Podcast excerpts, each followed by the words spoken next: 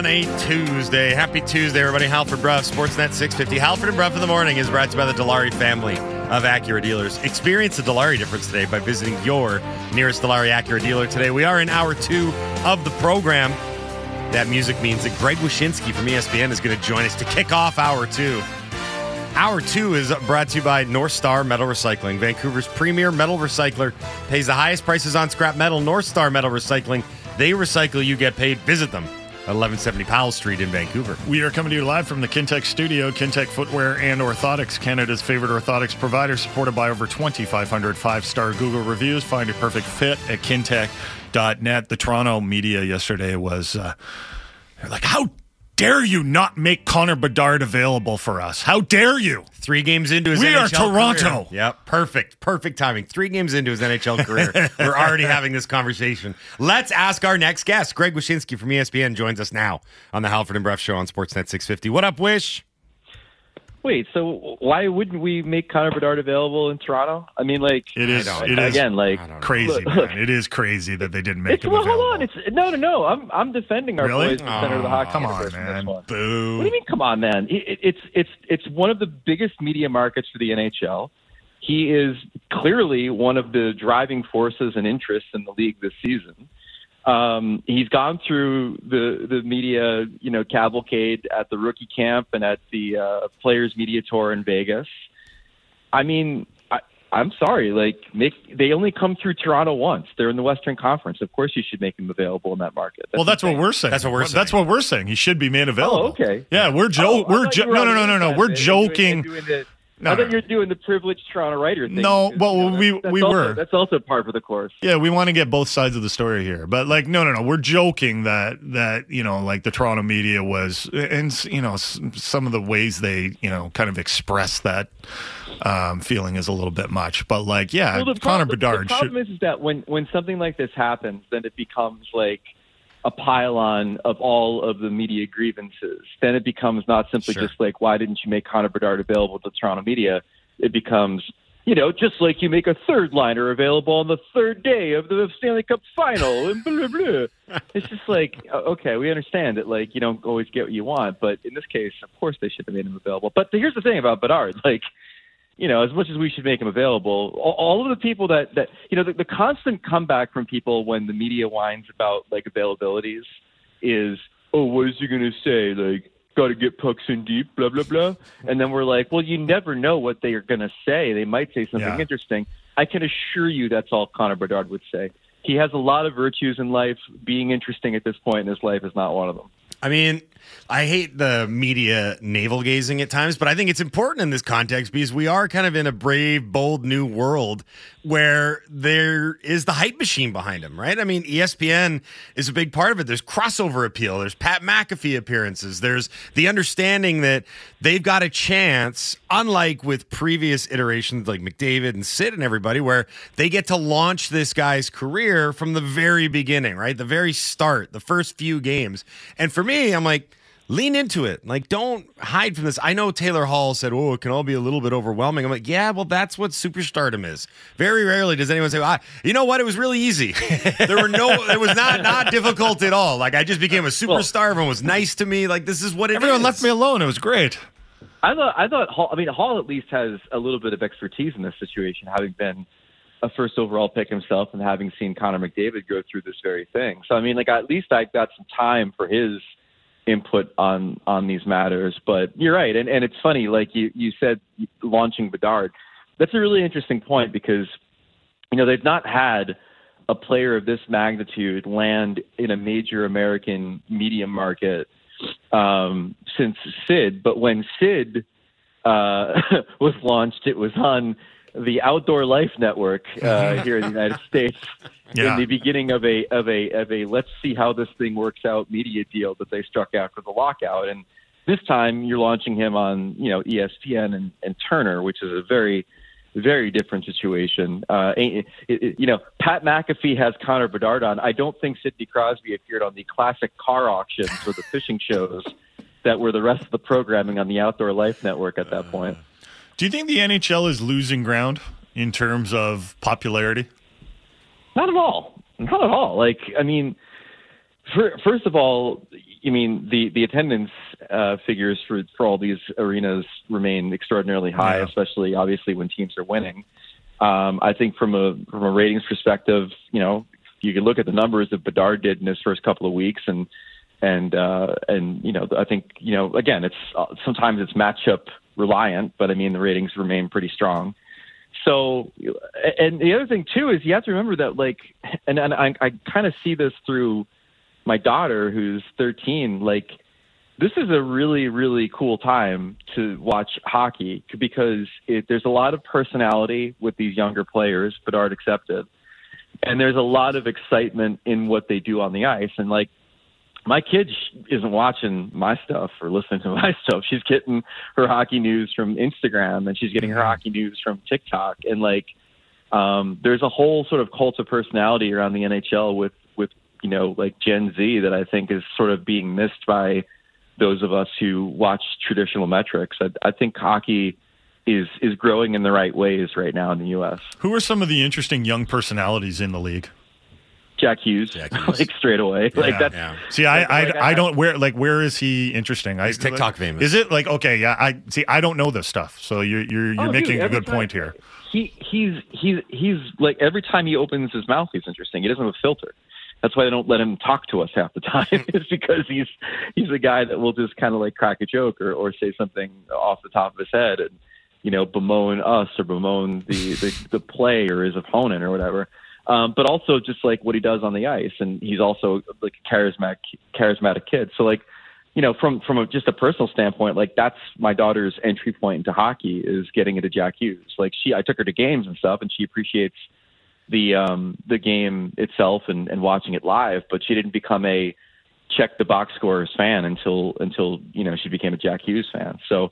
Um, I mean, that's just again, that's like a microcosm maybe of, of other people's experiences, but there's definitely, you know, a class of young players, be it Matthews or be it McDavid, that just sort of do it on the ice. Then you've got guys like Jason Robertson and and Jack Hughes to have a little bit more personality off the ice, and you know, we're we're getting there. It's it, again, it, and, and we talked with Steve Mayer about this on the drop uh, last week, of our podcast, about sort of the push pull between hockey culture and and you know these guys having a chance to really get their personalities out there, and it's still a real tug of war. you know, we're we're getting guys that came up during uh, the social media age that yeah. kind of understand marketing a little bit more and understand how to utilize social media more to get themselves over. But at the same time, you have this gigantic anchor around them at all times saying, "Don't be like this." You know, be be conform, be part of the Borg collective, mm-hmm. and it's it's it's always going to be really tough nut to crack when you're trying to sell hockey to the, to a younger generation. Yeah, I wonder when or if like the social media generation and the people that grow up in that generation and they're comfortable in it because that's how they live will kind of take over from the old guard. I wonder if or when that will happen.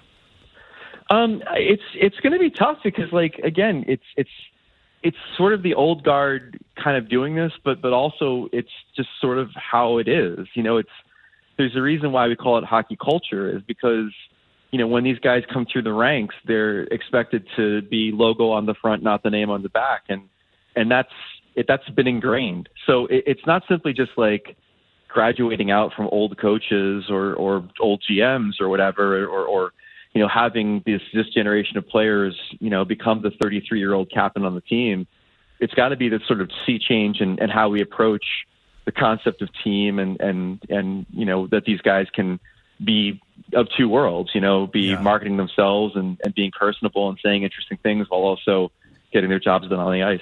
Because I think there's something admirable about that like about you know this is it's about the team it's it's it's not about me there is something humble about that, but at the end of the day, it's not good for business.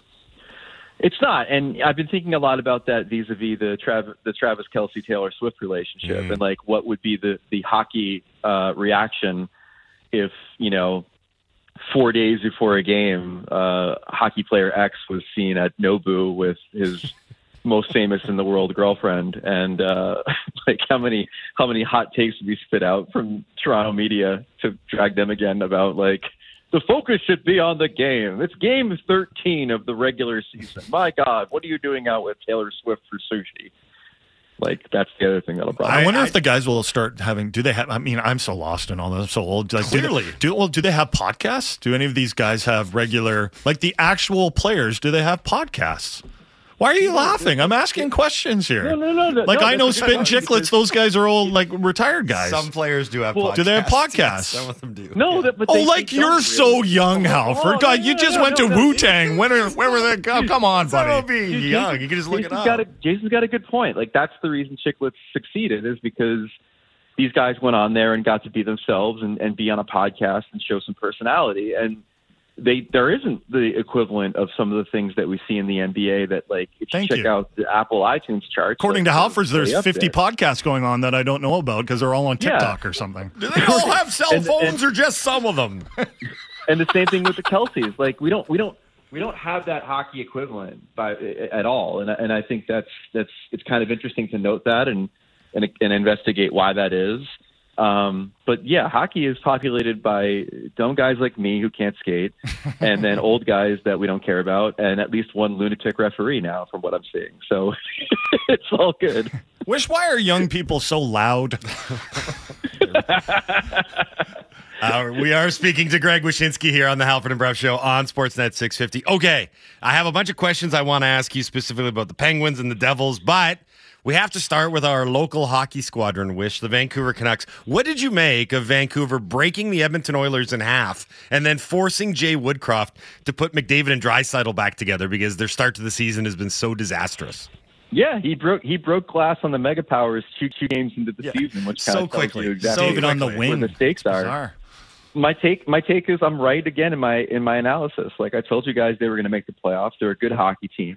I went on Calgary radio. I remember this like around opening night, and I said I said the same thing I said to you guys about about Vancouver making the playoffs, and they treated it as if I said that uh, the sun was going to explode. Like they treated it with like the the aghastness of of how can you possibly say something it's so outlandish that they would not only finish above the Flames but make the playoffs, but yeah, it's a good hockey team, and and I think they've shown you know what they can do uh, against an opponent. Now, granted, an opponent that doesn't necessarily play a playoff quality of defense in the first two games of the season, but uh, but, I- but I thought they looked good, and and I thought that you know getting off on the right foot was extraordinarily important for Rick Tocchet and this team, and and they did it.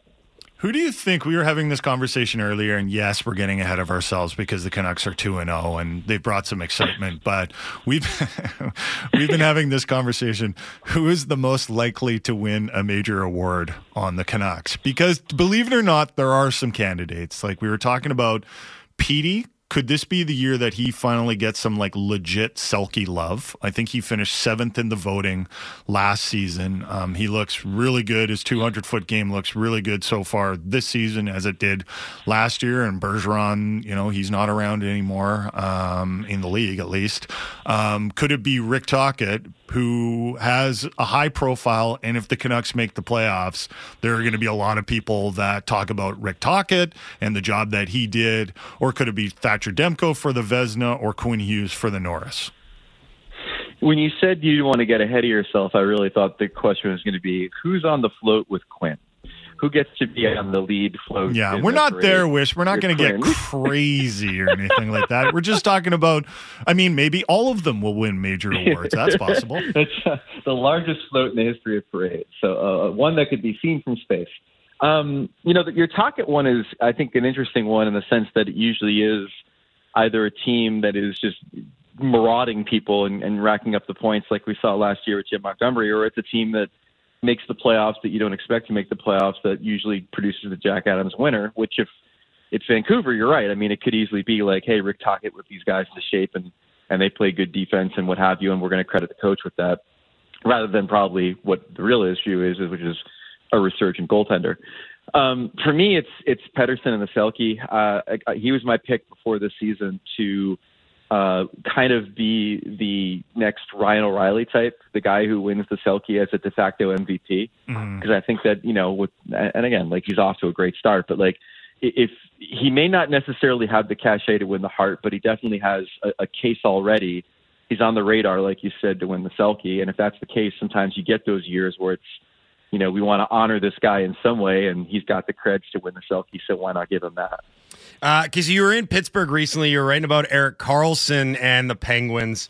Uh, and I noticed that a lot of people were kind of like quote tweeting, taking that snapshot of the article where they talked about Mike Sullivan trying to ruin Erik Karlsson. Can you let our listeners know exactly what's going on here? well, part part of the story, and thanks for shouting it out. It was on the site last week. Very good article. Very good article. Yeah, it's, I, I liked. I, I love when they send me someplace and I can just, you know, dig my claws into a good feature story, and and that was a good one. Um, like I, part of the investigation in Karlsson was to ask a bunch of people does he play defense, and if not, what's going to happen in Pittsburgh? and so I kind of put that to, to Sullivan. And while he did say that he felt that criticisms of Karlsson's defense were overstated, he did say, you know, we identified some things before we made the trade that we want him to work on, that we want him to improve on, that I think we could make him an even better player if he focuses on. And and not only was it simply just their scouting department and analytics department doing that, but it was also him calling his old friend Dave Quinn, who's the the head coach of the San Jose Sharks, to say, hey, you know, tell me all you all I need to know about Erik Karlsson and what he does on the ice. So he's got some intel, he's got some some scouting, and they think that there are things he can improve on. And again, the reaction was the reaction, which is that it was a little bit of overreaction to what he said, that like they're going to sort of sort of change Erik Karlsson to like all of a sudden Mike Sullivan's going to be Dale Hunter asking Alex Ovechkin to block shots or something like that. You know what it reminds me of is when remember when Barry Trotz said that Alex Ovechkin has a little bit too much glide in his game, like yeah. there's too much gliding out there. Like, don't change Ovi, and like Barry Trotz helped Ovi win a Stanley Cup. The idea that these guys are perfect and can't be coached at all just because they're superstars, I've always found that really annoying. Like I we watched Erik Karlsson a lot because he was in the Canucks division there are some very questionable defensive efforts from Erik Karlsson, like very questionable. And well, man, if Mike Sullivan can help that, then go for it. Yeah, I was going to say it was such a weird reaction too, because like this isn't someone saying, you know, best offensive player in the world, play defense, and all of us are like, you're going to ruin them. This was a coach saying, hey, guy that you all think doesn't play defense, we're going to try to get play, get them get him to play defense. Like this guy should have been a unanimous choice for the Norris last year, and he wasn't because you had a lot of people that didn't believe that he actually played half of the what you need to do when you play that position, which is to you know d up in your own zone. And so now you have a coach saying we're going to make him better defensively, and then you have all these people being like, "Don't ruin him." It's such a it's such it's almost hypocritical, like to call out Karlsson for what you think he doesn't do. Have a coach say, "I'm going to help fix fix it so he does do it, and then be like, "How dare you?" Um, I also want to turn our attention now to your beloved New Jersey Devils. I couldn't help but notice last night that uh, Lindy Ruff was angry and I remember the start of last season, and it was great because the Fire Lindy chants were quickly replaced with Sorry Lindy, like our bad collectively. But I don't know whether this is just a veteran coach seeing some bad signs creeping in and wants to nip it in the bud. I also could see a little bit of regression from this team because progress is not always linear. But what are you making about what's going on? Early days in New Jersey, but with the Devils. Well, I mean, you know, they've they've not really put together a full game yet, um, and they clearly did not have a good game in Game Two against Arizona. And last night they got down pretty early to a team that honestly was pretty desperate for a win at this point. If you're Florida, so I, I imagine that they were playing at another gear than the Devils were last night. Devils almost did the thing they did they did all last year, which is to like rally from a big deficit. To, tie a game and earn a point. So from that aspect, you have to be at least a little bit happy with the way they responded in the third period. But yeah, they're not playing good. And and I said, you know, part of the the thing about them this year was it was going to take them a little bit to kind of recalibrate. They've got some new faces on the on the team, and in particular, they had two huge uh, losses on the blue line in in uh, Damon Severson and Ryan Graves, who are two stabilizing forces there back, back there, not only defensively but also guys that are really good on a first pass to help kind of you know get their offense going and get their speed game going. And if there's been one sort of troubling thing early on for this team is that they've not looked like themselves. They've not carried play in the way that they can carry play using their speed. And I think maybe part of that, I'd have to really kind of take a, a hard look at the at the film and the analytics of it. But I, I wonder if part of that is their inability to break out in the same ways that they were last season, missing those two guys on the blue line. Greg, great stuff, bud. As always, thanks for doing this. We appreciate it. Enjoy the rest of the week. We'll do this again next Tuesday. Anytime. Thanks for having me. Thanks for coming on. That's Greg Wyshynski from ESPN here on the Halford and Brough Show on Sportsnet 650. I do always find it funny when people like react to any perceived criticism that a coach has to has of like a superstar. Like that superstar is perfect. There's there's nothing that guy is doing that's wrong. Like, why even have a coach then? Yeah. Like, just to deal with the other guys. And I actually brought up the the story that I wrote on Trotz was all the way back in 2014. I think we were in the draft in Philly, actually. That's right, we were. And uh, Trotz said Alex has got a bit too much glide in his game. When you're standing still, you're really easy to cover. It's something I was actually preaching when I was coaching hockey over the weekend with like seven or eight year old kids. You're like, if you're standing still, you're done. Mm-hmm. Right. So don't stop skating through the neutral zone. And that goes for if you're a defenseman too. Like you got to keep skating. You got to keep skating backwards. Mm-hmm. Otherwise, you're just going to, you know, people are just going to go right by you. But it also reminds me of the Canucks' new power play that actually has movement. Yep. Like if you're, if, don't you think it'd be more fun too? Like if you're running, if, if, you're on a power play to move and like create movement. At any rate, there's, you know, the, the point is, is that Mike Sullivan would not be doing his job if you didn't look at a few of the things that Erik Karlsson did in San Jose on a terrible team and said, things are different here in Pittsburgh. Like, we're not trying to win the scoring race. It doesn't matter if you get 100 points as a defenseman. You have to do certain things here that you didn't really have to do in San Jose because nobody cared. I mean, there's two things at play here. One, I think a lot of the quote unquote response in these instances, like you were talking about with Trotz and Ovechkin, and like what we're hearing now with Sullivan and Karlsson, is just people being contrarian for contrarian's sake, or always pushing back against the restrictive nature of coaching. And you know, coaches only coach defense. Yeah. Abolish defense. Abolish all the lines. Yeah, just have. There's a lot of fans hockey, that right? seem to just want like river hockey or pond hockey. Sure. Right? Like that's so there is that's that all they want. And I'm like, well, that's not hockey. That's not winning hockey. The other part of it is, and I got a little bit of time for this argument, is that when you acquire Erik Karlsson, you're acquiring him in part to be Erik Karlsson. So anything that's perceived as removing that aspect of his game, I can understand why people might have mm. trepidation. But at the same time, how many Stanley Cups has Mike Sullivan won? Um, two. How many has Erik Karlsson won? Um, zero. Yeah. Right.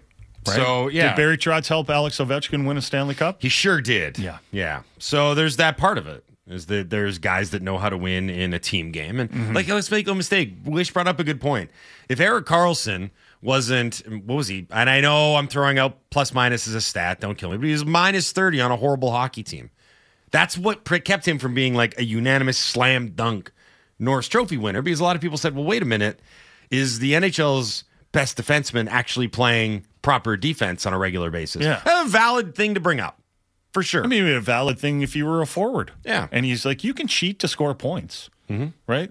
It can happen. Especially if you're playing in San Jose. Yeah. Barely anybody's watching. And if they are. Look at the way the Canucks look at the way the Canucks played last season. They had some really good individual point performances. Did it pan out to a good team? Sure didn't. Uh, coming up on the Halford and Brough Show on Sportsnet 650, uh, we're going to talk to Brendan Batchelor, play-by-play voice of the Vancouver Canucks. He'll be on the call tonight. Canucks, Flyers, Philly's home opener, and it begins at three o'clock our time. So as the schedule works on Sportsnet 650 today, pregame show two o'clock start for the pregame show. Uh, live broadcast with Batch starts at 3, and then we've got a lengthy postgame show afterwards. So wall to wall Canucks today. Brendan Batchelor, play by play voice of the team, coming up next on the Halford and Brough Show on Sportsnet 650. Talking all Canucks all the time. It's Canucks Talk with Jamie Dodd and Thomas Drance. Subscribe and download the show on Apple, Spotify, or wherever you get your podcasts.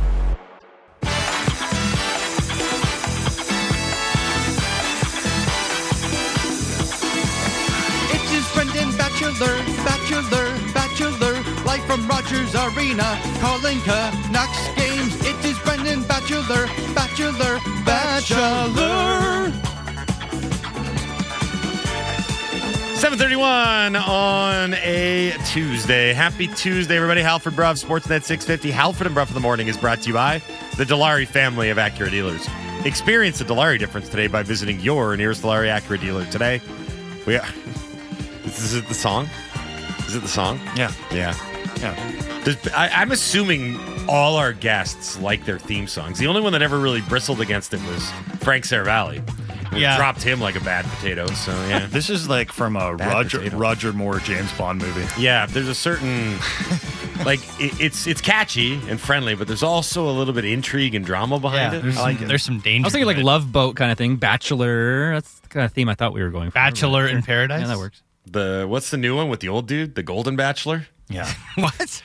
Yeah. We We've, talked. we've about got the. Golden Bachelor on hold Golden right Bachelor, now. Yeah. Yeah. okay. Uh, all right. Halford and Brough in the morning is brought to you by the Dilawri family of Acura dealers. Experience the Dilawri difference today by visiting your nearest Dilawri Acura dealer today. We are in hour two of the program. The Golden Bachelor is going to join us in just a second Is here. it like an 80 year old bachelor? Is that the.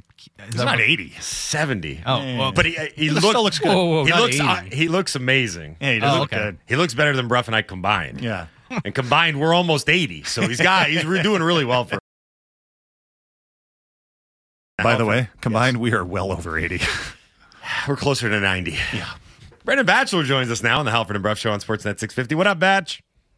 Uh, not a whole lot. I-, I heard when you guys first had the conversation around the Golden Bachelor, and I can't remember who it was that said it, but that's the image that jumps to my mind now, which is somebody said that they were just picturing me spray painted gold like I was the Swedish league. Right, MVP. Yeah, yeah, yeah. Yeah. We really took that in a direction nobody saw coming, but yeah, here we are. for sure. Um, Batch, are you expecting uh, Carson Soucy to draw into the lineup tonight?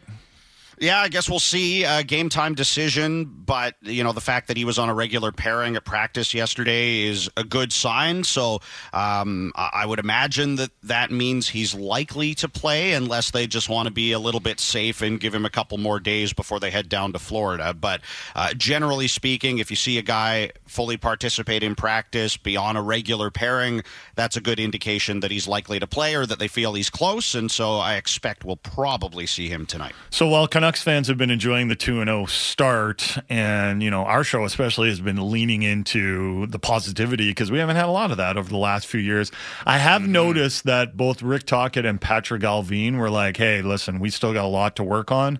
And that game Saturday in Edmonton, if we play all our games like that, we ain't going to win many of them. Yeah, well, and I understand that mentality, first of all, because it's just two games and it's a long season, but also because in recent years, the Canucks, and maybe not this specific group, but a lot of players that are a part of this group have had let down games after having success, right? Like we've seen them win a couple games, start feeling good about themselves, and then things come back down to earth. And especially for Tocchet, who is the head coach and runs things day to day, he's the kind of guy that's going to going to be on these guys all year, not you know allowing them to let up not allowing them to to you know have a, a setback or or a game where they just feel comfortable with the way things have gone and don't commit to the staples of the game as he talks about. And i think you know going into the game today it's a very appropriate conversation to have because if there's a quote unquote trap game on this trip, it's probably this game against the Flyers because this isn't a particularly skilled Philly team, but they're coached by John Tortorella, so you know they're going to work hard. And if you're not ready to match that, then it's going to be a more difficult game for you than maybe it should be. Well, it's interesting because this is the first game of the season where the Canucks, um, you know, on paper are the better team. Yeah, and I would imagine the betting favorite going into the game as well, even if they're on the road and it's it's Philly's home opener, so there's always going to be sort of a um, you know a different feeling around the rink when when that happens. But yeah, absolutely, and, and that's going to be the interesting thing for me is you know especially in the game on Saturday against the Oilers, it wasn't about the Canucks dictating the way they wanted to play. It was about them bending but not breaking and mm-hmm. responding to the pressure of the Oilers. Well, if you're going up against a team like Philly, who again, they might work very hard, but you're not expecting them to be particularly skilled. You're not expecting them to do a whole lot this year because it, you know, they're fully admittedly in a rebuild and they've traded a bunch of their veterans. Then how can you dictate the play? How can you take it to them? How can you make life hard on the opposition rather than being the team against the Oilers that, you know, is responding to the way that they want to play the game? So that's going to be an interesting wrinkle to watch this afternoon, I think, is now that the Canucks are the favorite, now that they might be the team that, you know, has the puck more, can create more opportunities, what do they do with that? And can they build on a couple of wins to start the season as they continue through the road trip? Uh, in your pre-scout, how much time did you have to spend learning who plays defense for the Philadelphia Flyers? Uh, more than I would have liked. Uh, but, you know, they've got some injuries back there. Ristolainen's out of the lineup right now. So, um, you know, that plays a factor too. But again, this is a team that uh, has has moved on from some of their players. You know, Kevin Hayes not there anymore. Ivan Provorov not there anymore on the back end, uh, just to name a couple. So, um, you know, anytime you face a team that's in this portion of their build, and you get ready to prep for the game, you're always like, oh, I've never heard of that guy before. I guess he's in the NHL now. And uh, that's absolutely the case for this Flyers team. We're speaking of Brendan Batchelor, play-by-play voice of the Vancouver Canucks here on the Halford and Brough Show on Sportsnet 650. Yeah, you know, you mentioned the possibility of this being a trap game, and I, I do see the makings of it because you know, say what you will about where the Flyers are at in their competitive cycle, it's still a home opener, and it's the second one in a row that the Canucks are going to play in as the visiting team. And you remember, you know, Saturday in Edmonton even though the, the Canucks were, you know, very much outshot, they still emerged with the victory. And I think that there was a real sense of, all right, like we were able to withstand the push, and this was a big blow that we dealt to Edmonton. And then you look moving ahead, again, makings of a trap game. I'm just curious for your thoughts on what the Canucks need to do to need to do to avoid that, specifically early in the game, not getting falling behind early. Yeah, well, obviously you want to jump out to a strong start or at least weather that early storm. And, uh, you know, certainly they didn't do that on Saturday against the Oilers, but it's it's one of those situations where Philly's push probably won't be to the the same extent that you get from guys like Leon Draisaitl and Connor McDavid. So, um, you know, they might need Demko, assuming that he's the starter, to make some saves for them early. But after that, you've got to settle into the game, and as I said, sort of dictate the way you want to play, and um, you know, not to fall back on Rick Tocchet coach speak, but they've got to stick to the the things in their game that allowed them to have success, whether it is their their forecheck or the way they prevent teams from coming through the neutral zone or or their commitment to to the structure that they play with in the D zone. These are all things that you know he has called non-negotiables in the past, and what that means is that you got to do it every night. You can't just do it when you're playing Connor McDavid. You can't just do it at the start of the season. You've got to do it in game 3, you've got to do it in game 43, you've got to do it in game 73 and 82 and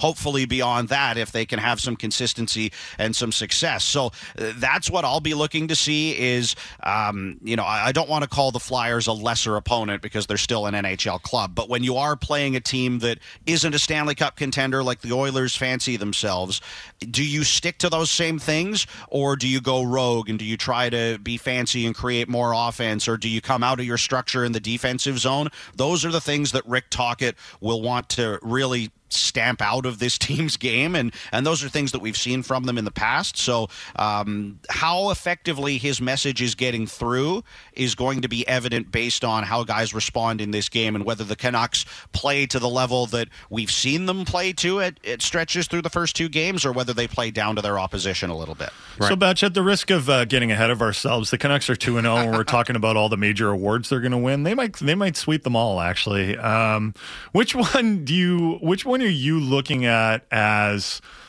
the most realistic? Do you think Rick Tocchet, if he can get the Canucks into the playoffs, has a good chance at Coach of the Year, or do you think it's maybe Petey with the Selke now that uh, Patrice Bergeron has retired? Yeah, I, I think those are both uh, both good uh, good suggestions, and you know it's fine to get ahead of ourselves. I did a, a hit in Kelowna this morning where they asked me where the, the parade should be uh, in Vancouver. So uh, you know w- w- that's what we do, kind of to a certain extent here in BC, is get ahead of ourselves. Hey, listen, But- we're going to take advantage of any of this. Like, while we can still be positive about this team, like we, there's no guarantees. We might come back. We we might have the show tomorrow and be like, that was a pretty bad loss to Philly, right? Like they, they've still got a long way to go, but I think it's okay for the fans to get ahead of themselves as long as the players don't.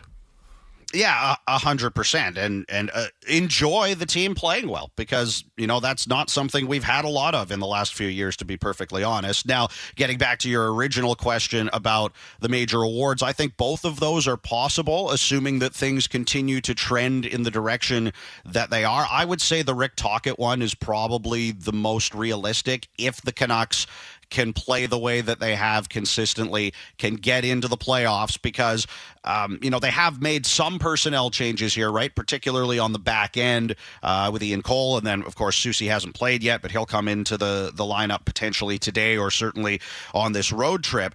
But the core players are all the same.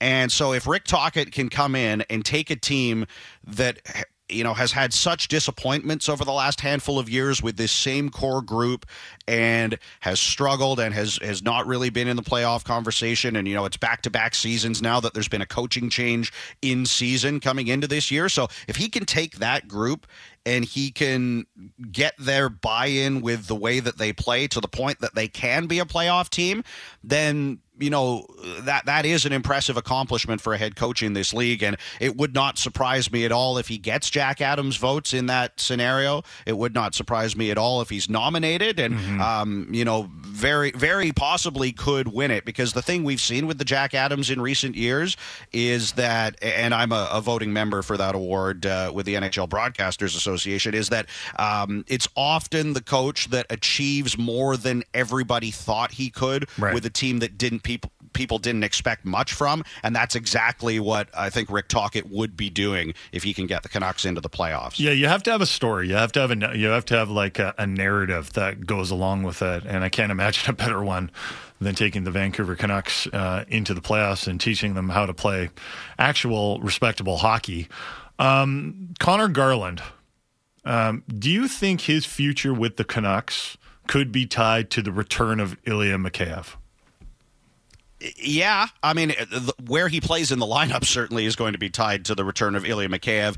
I wonder about, uh, you know, the the talk about them trying to trade him. I wonder how difficult that's going to be, and whether, uh, you know, if he doesn't want to be here, that's fine. If the organization wants to move on from him and create the cap flexibility, that's fine. But it's one thing to want that and another thing to do it. So it wouldn't surprise me if both sides have to be a little bit patient here. And even if Mikheyev comes back, Garland has to slot further down the lineup and just try and show that, that he can play to the best of his ability so that if an opportunity to move on from him does come along, you know, the, the Canucks can take advantage of it at that point. But it's not often that we see these sorts of moves early in the season. So even though we are hearing about teams that have interest and could be potential destinations, it wouldn't surprise me at all if we still have to wait a couple of months before Conor Garland is is moved, or if you know possibly it's too difficult a deal to do because you know if you believe the reports that the Canucks want to free up some cap space, but also want to acquire a defenseman, and you had have to imagine that their preference would be for a right shot defenseman. That's not going to be an easy needle to thread. So um, Garland may just have to put his head down here, be patient, and, and try and play to the best of his ability, whether he's up the lineup or down the lineup, because it's not a situation where I'm expecting him to be moved tomorrow or anything like that. It's an odd situation, though, because Conor Garland is technically a first line winger, and Saturday in Edmonton, he played nine minutes and 42 seconds of the game. Yeah, well, and, and that has, that's another thing that I think is, is worthy of, of mentioning is the way that Rick Tocchet has deployed his forwards to me has been fascinating. Where you could understand because they were playing with 11 forwards in the first game that he had to double shift some guys and play them with the fourth liners. But then he continued to do that on Saturday when they had the full complement yeah. of 12 forwards. And, you know, the, the Studnicka goal is Pat Pettersson out on the ice mm-hmm. with Jack Studnicka. And, you know, he took shifts with, with Lafferty and Hoglander later in the game, too. So, uh, you know, that bears watching is, is how this coaching staff decides to manage their top players, manage their minutes, where they get them out there, trying to, you know, get away from some matchups on the road and how effective that can be. And then you look at the blue line as well. And I don't think I would have expected Philip Hronek to be averaging more minutes than Quinn Hughes at this point in the season. And certainly, if you look at the Canucks minutes, all three of their top defensemen are over 23 minutes, but none of them are over 24 minutes. And that's going to be a, an interesting thing to follow because I think we talked talked a couple weeks ago about Hughes and his minutes, and I sort of thought that they were just going to play the wheels off him because he averaged more minutes than anyone else in the NHL under Tocchet after Tocchet came in as the head coach last year. Mm-hmm. But it seems like with Ian Cole, Philip Hronek, Quinn Hughes, they're trying to spread those minutes out a little bit, which might be a smart move in terms of keeping those guys healthy and able to play at a high level uh, over the long run. And then with the forward group picking their spots to get some of their top players out in interesting situations. It, it's not really something we've seen uh, in Vancouver over the last few years, and I'm going to be interested to see how how it carries forward. Whether it's something they stick with, or whether it's something that's specific to situations in games, or whether they're on the road and don't have the last change. Batch, great stuff, man. Thanks for doing this today. We appreciate it. Uh, enjoy the game tonight. Have a good call. We'll do this again soon. Sounds good. Thank you. Uh, thank you. That's Brendan Batchelor, play-by-play voice of the Vancouver Canucks here on the Halford and Brough Show on Sportsnet 650. I said have a good call tonight. Let's actually have a good call this afternoon. Right, yeah, Puck yeah. drop is at three o'clock. Everybody, three o'clock. In case I haven't made that abundantly clear throughout the first ninety minutes of this show, three o'clock. Pregame at two o'clock. The Garland situation, though, I just want to keep chatting about it for a bit because you don't often see a first line winger play nine minutes and 42 seconds. And Batch is talking about how Petey was out there with other guys like Studnicka and Lafferty and Hoglander, and those are guys down the line. You know, the other guy that didn't play much at even strength was Kuzmenko. Mm-hmm. And we all know that Tocchet is learning to or trying to trust Kuzmenko. Yep. And I think in a in a game like that against the Edmonton Oilers, when it was a situation where at time, well, there was a lot of special teams play, and Kuzmenko, while he plays on the power play, doesn't play shorthanded, so that's part of it. But mm-hmm. his even strength ice time wasn't very much. Like a guy like Dakota Joshua played more at even strength than um, than Kuzmenko and Garland, and Beauvillier played more. Like there are guys at even strength that I think Tocchet trusts way more, especially in a close game, than guys like Gar- Garland and Kuzmenko, and those guys are technically on the first line. Yep. I mean, that game, if you, even if you look at the Oilers' time on ice from Saturday, it was all over the map, too, right? Like, they had forwards, a bunch of them that played less than like eight minutes because it was, you know, Well, were- they had so much power play time. yeah, right. It was just kind of one of those games, but I get what you're saying. Um, I think it, Like, where does Garland fit in this lineup when Mikheyev gets back? Is he a healthy scratch? he's probably a third line guy at best, healthy scratch. It- could he be a healthy scratch? And that's why that's why I'm wondering.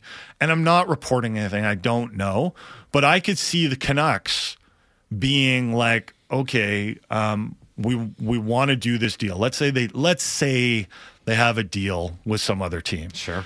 And they say, listen, we don't want to do this deal right now because we don't have an obvious guy to put up with Petey and Kuzmenko. Sure. Right, right now. Yeah. I mean, it- it makes- it let- makes sense it's- logically. It's just something that I that I'm wondering about. Again, I'm not reporting it, and it might Why do be you wink true. at the camera every time you say that? No, no, it might be true that Batch, you know, Batch, Batch is saying like it might be tough for them to move, especially move him so early in the season, especially if they want a D man back. But we are hearing that teams are interested in Garland, mm-hmm. right? And that's like the first step, right? And and you can see how a team like Columbus might be interested in Garland, or you can see how a team like Nashville might be interested in Conor Garland. Like those teams need to be improved, and we all know that. Uh, for example, Nashville is trying to, you know, they're they're resetting the culture there. Maybe they feel like Garland is the type of veteran player that they could need, they could use, right? Um, and the player that could be involved there is a is a, a local kid in Dante Fabbro, right? There have been a few reports that the Canucks might be interested in Dante Fabbro, the right shot defenseman. Um, I just th- that's one of the reasons I'm I'm really monitoring the Mikheyev situation. I mean, the Mikheyev situation by itself is interesting, but I wonder if it could relate to a Garland move. Well, we're super deep in the weeds here, so we may as well keep going. This is why Garland hired a new agent. And this is why Garland hired not just a new agent, but a power broker agent. Do you think it was a coincidence that within days of hiring a new agent, all of a sudden we were getting reports of all the interested suitors, specific teams, as a matter of fact, that were expressing an interest in Garland? Do you think all of a sudden it's Yeah. surprising that we're getting puns about Andrew Peeke and we're getting leaks about Dante Fabbro? This is what the whole thing was designed And Halford, one of the things we were talking about with Jamie, well, I was talking about with Jamie Dodd yesterday was like, your best friend. yeah, he was he was excellent, just a pro as always. Um, is that if you're Garland, one of the reasons you get your agent involved as well is not just necessarily to be like, get me out of here, right? Like that's the easy kind of narrative. Is like Garland went went hired his new agent. He said, get me out of here. I don't want to go here. He's also like, hey, if the Canucks are going to try and trade me. let's try and grab some control of this process so I don't go anywhere I don't want to go. Yeah, it's there are a lot of nuances to it. Right? Like he's probably like, yeah, that'd be sweet, Nashville. I didn't request a trade, but I requested to find a new agent who might explore the possibility of trades. See, then you can say I didn't request a trade. Like that's how this whole thing works. No, I request I I change an agent so he can help me um, out got- of this situation, make the best of a, a bad Yep. situation. I didn't request this trade. My buddy that just runs my career requested The a only trade. thing I requested yeah, yeah. was a he new didn't even tell me. Yeah. he didn't even tell me. The, the, the thing with Garland, though, I mean, everyone, uh, you know, you, you were pretty hot at it, and I was pretty hot at it, just because the news came out. I thought the timing was was really bad. But if you're in Garland's shoes, right, you're like, hey, these guys are trying to trade me.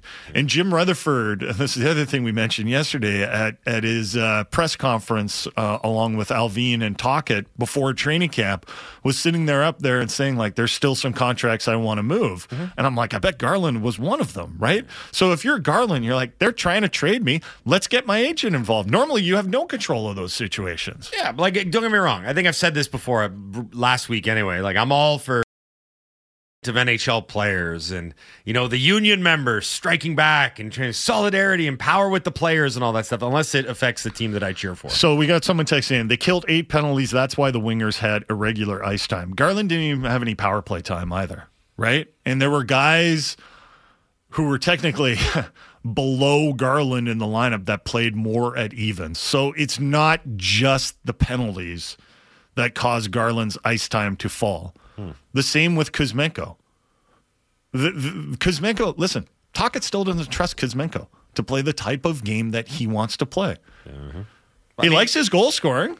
He, he he's not dumb. You can see that Kuzmenko can put the puck in the net, but there are certain things that Kuzmenko still does that Tocchet doesn't like, and that's okay. It's part of the process. But for people to be like, you know, like I think it says a lot that Kuzmenko, who's supposedly one of the best forwards on the Canucks and is paid like that, he played 12 minutes that game. Mm-hmm. He played 310 on the power play where they really like him, but only nine minutes at evens. Yep. I mean, I, I don't. the team hasn't fundamentally changed because they won two games against Edmonton. Like the the, the same sort of lack of coherent roster problems Yeah. still exist. Like, they're not. per- was not happy not with some of the perfect. players on Saturday. He said so himself. But they had enough good performances from key guys. And again, as we go back to House of Positivity, I, with that clip that we played earlier, where he talked about, I played Pettersson in so many different situations, and I think he played with every single winger on the team. And sometimes we just put a center next to him. It is interesting, early days again, but. They talked before the season about playing defense by committee, mm-hmm. and now they're they're playing forward by committee. Really, like it's just let's figure out who can skate with who at any given moment kudos to the coaches. Like the coaching staff deserves a ton of credit. Mm-hmm. That game on Saturday could have spilled out of hand with how lopsided the shots were, but Tocchet found a way to utilize the guys and lean on his guys that he knew he needed to have out there in pressure moments, right? Some of the ice times were pretty egregiously lopsided for the star guys or the big guys, but that's fine. If that's the way that it's going to go, it's just another thing to monitor and get excited about I, moving forward. I think he really likes some of the guys like Sam Lafferty. Sam Lafferty played almost 14 minutes at even strength. Yep. You know, that's far more than Garland or Kuzmenko played at evens, Yeah, and it's because of what he brings to the table, right? Now there be there'll be other games, including the winning goal. right? There'll be other games, maybe even on this trip, where it becomes a game where Maybe the- they're trailing. Or there are yeah, and there aren't a million penalties, so it evens like Garland's going to get more spins and Kuzmenko's going to get more spins. It's just a game to game thing. But look, it's what we do here. We Mm-hmm. overreact to every single game. We'll come in tomorrow morning. Whatever happens against Philly, we're going to be talking about it excessively. Uh, you know what we haven't talked about excessively this morning? Any other sports? Yeah, like just nothing really. There was a bunch of other stuff that happened last night. So, what we've done strategically, well, sort of, uh, we've left the entire hour, final hour of this program, available for what we learns, open topics, anything you want to discuss. Uh, we're going to do our what we learns, and then you're going to do yours. Dunbar Lumber text line is 650 650. Text in. What did you learn over the last 24 hours in sports? Let us know. It's your chance to be on the radio. One hour of uninterrupted what we learns here next on the Halford and Brough Show on Sportsnet 650.